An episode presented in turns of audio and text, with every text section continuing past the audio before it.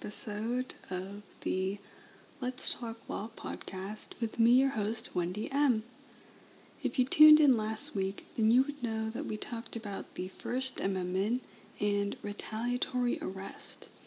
This week, we'll be taking a step away from that and instead talking about something a little different. There isn't really any sort of background amendment information that we need to go over first, so we can jump right into this week's case, which is called Sanchez v. Mayorkas. On November 29, 1990, George W. Bush signed the Immigration Act of 1990. It was a national reform of the Immigration of the Immigration and Nationality Act of 1965.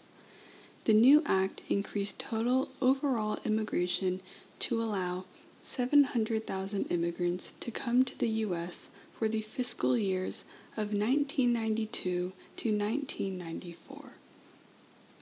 The act also provided family based immigration visas, created five distinct employment based visas, categorized by occupation, and a diversity visa program that created a lottery to admit immigrants from quote unquote low admittance countries or countries whose citizenry was underrepresented in the U.S. This act and other laws since the Immigration Act of 1990, Congress gave the United States Attorney General authority to designate temporary protected status, also known as TPS, for immigrants, regardless of how they arrived in the U.S. from countries where they would be unable to return safely due to situations such as warfare or environmental disasters as a humanitarian effort. Temporary protected status allows beneficiaries to live and, in some cases, even work in the United States for a limited amount of time. As of March 2022, the month that I'm recording this episode, there are about 400,000 foreign nationals in temporary protected status. One's TPS status remains active as long as the country is maintained on the Attorney General's list. In 1997 and 1998, Jose Sanchez and Sonia Gonzalez unlawfully entered the U.S. from El, from El Salvador. Following the January and February 2001 earthquake in El Salvador, they applied for and received TPS. The couple continued to live in the U.S. in the state of New Jersey. In New Jersey, they raised a family of four with their youngest eventually becoming a U.S. citizen.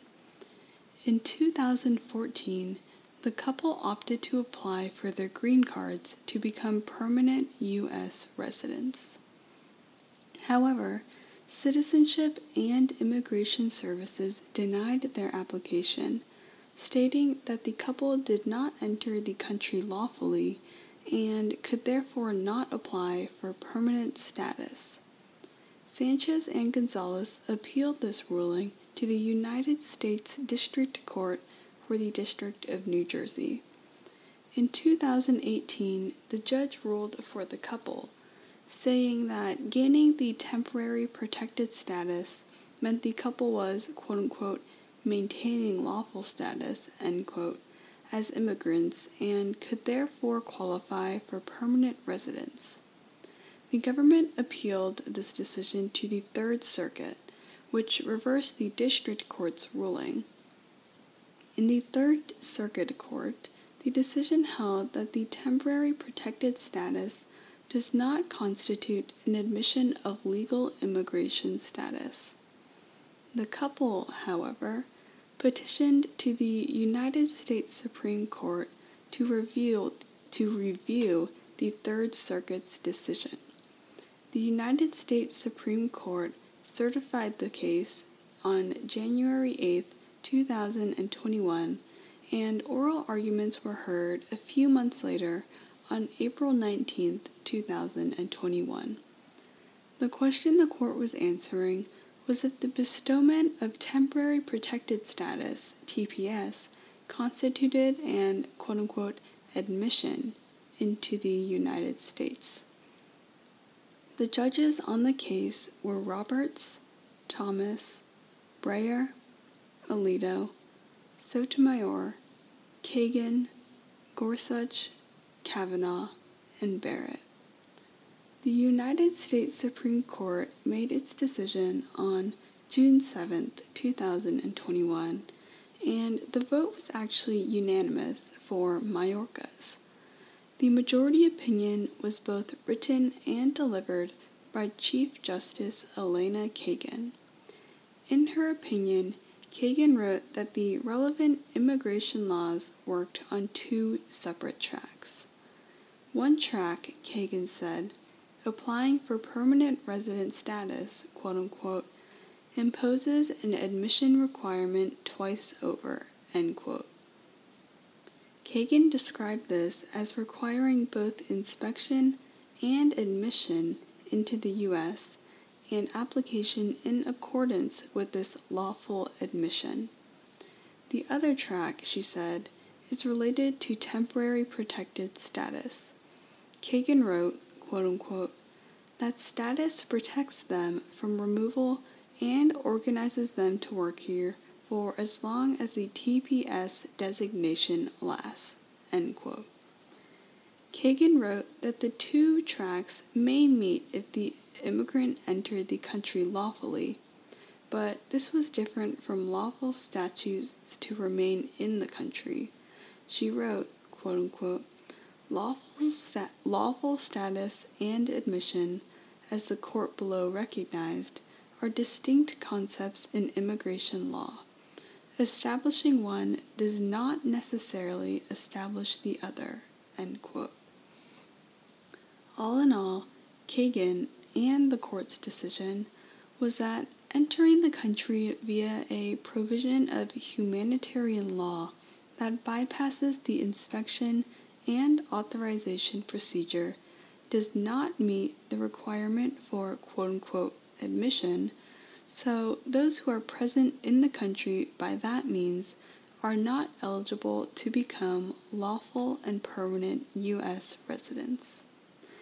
If I had to give a really quick summary of this case, then I would say that there was an act that allowed immigrants to be let into the United States if there was a humanitarian crisis occurring in their home country. One family that was granted this status applied for a green card but were rejected because the family did not enter the U.S. lawfully. The family appealed this, saying that their granted status allowed them to become permanent U.S. residents. The circuit court, the circuit court agreed with the family but the United States Supreme Court said that this granted status was not the same as actual admission into the United States, and therefore the family was not eligible eligible to become lawful and permanent residents. I find this case pretty interesting because it's not something we've really talked about. Rather than being centered around a constitutional amendment, this case was really centered around an enacted law, which is pretty cool. Not to mention just how recent this case is, since it really was decided less than a year ago. Now, before I end off this week's episode, I do want to add in our little fact of the week. This time it's from California. In Los Angeles, or LA, you may not harm moths under a street lamp pretty interesting thing and something I don't think I've ever really thought about. But as long as it protects the moths, I guess. And so that wraps up this week's episode.